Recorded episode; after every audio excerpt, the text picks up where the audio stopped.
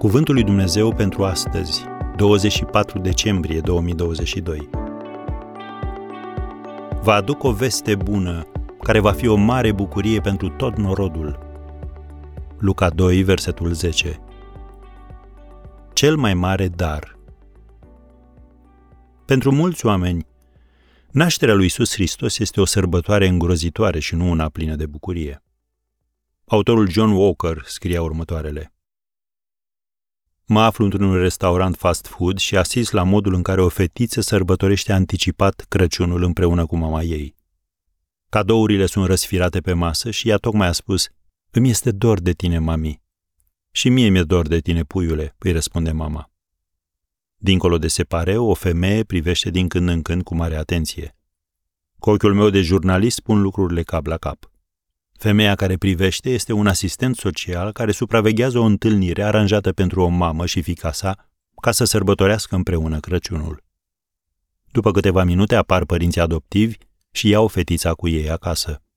Mama pleacă singură. Există o parte întunecată a Crăciunului de care rareori ne dăm seama.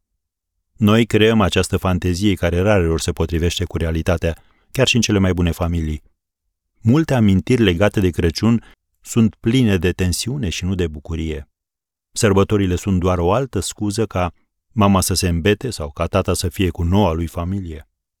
O altă aducere aminte poate să fie că persoana dragă nouă este departe sau poate nu se mai întoarce niciodată.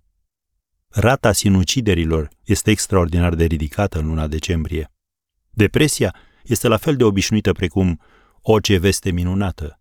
și de Crăciun suferă mai mulți oameni decât ne putem imagina.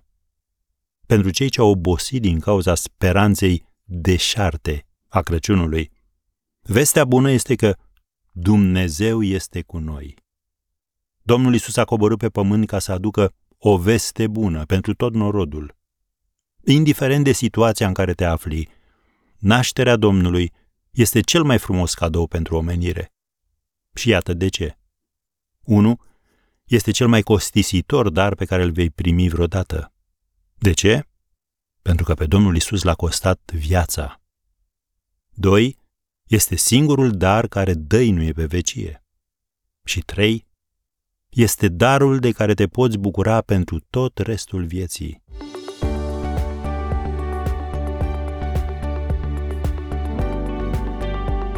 Ați ascultat Cuvântul lui Dumnezeu pentru astăzi, rubrica realizată în colaborare cu Fundația S E R România.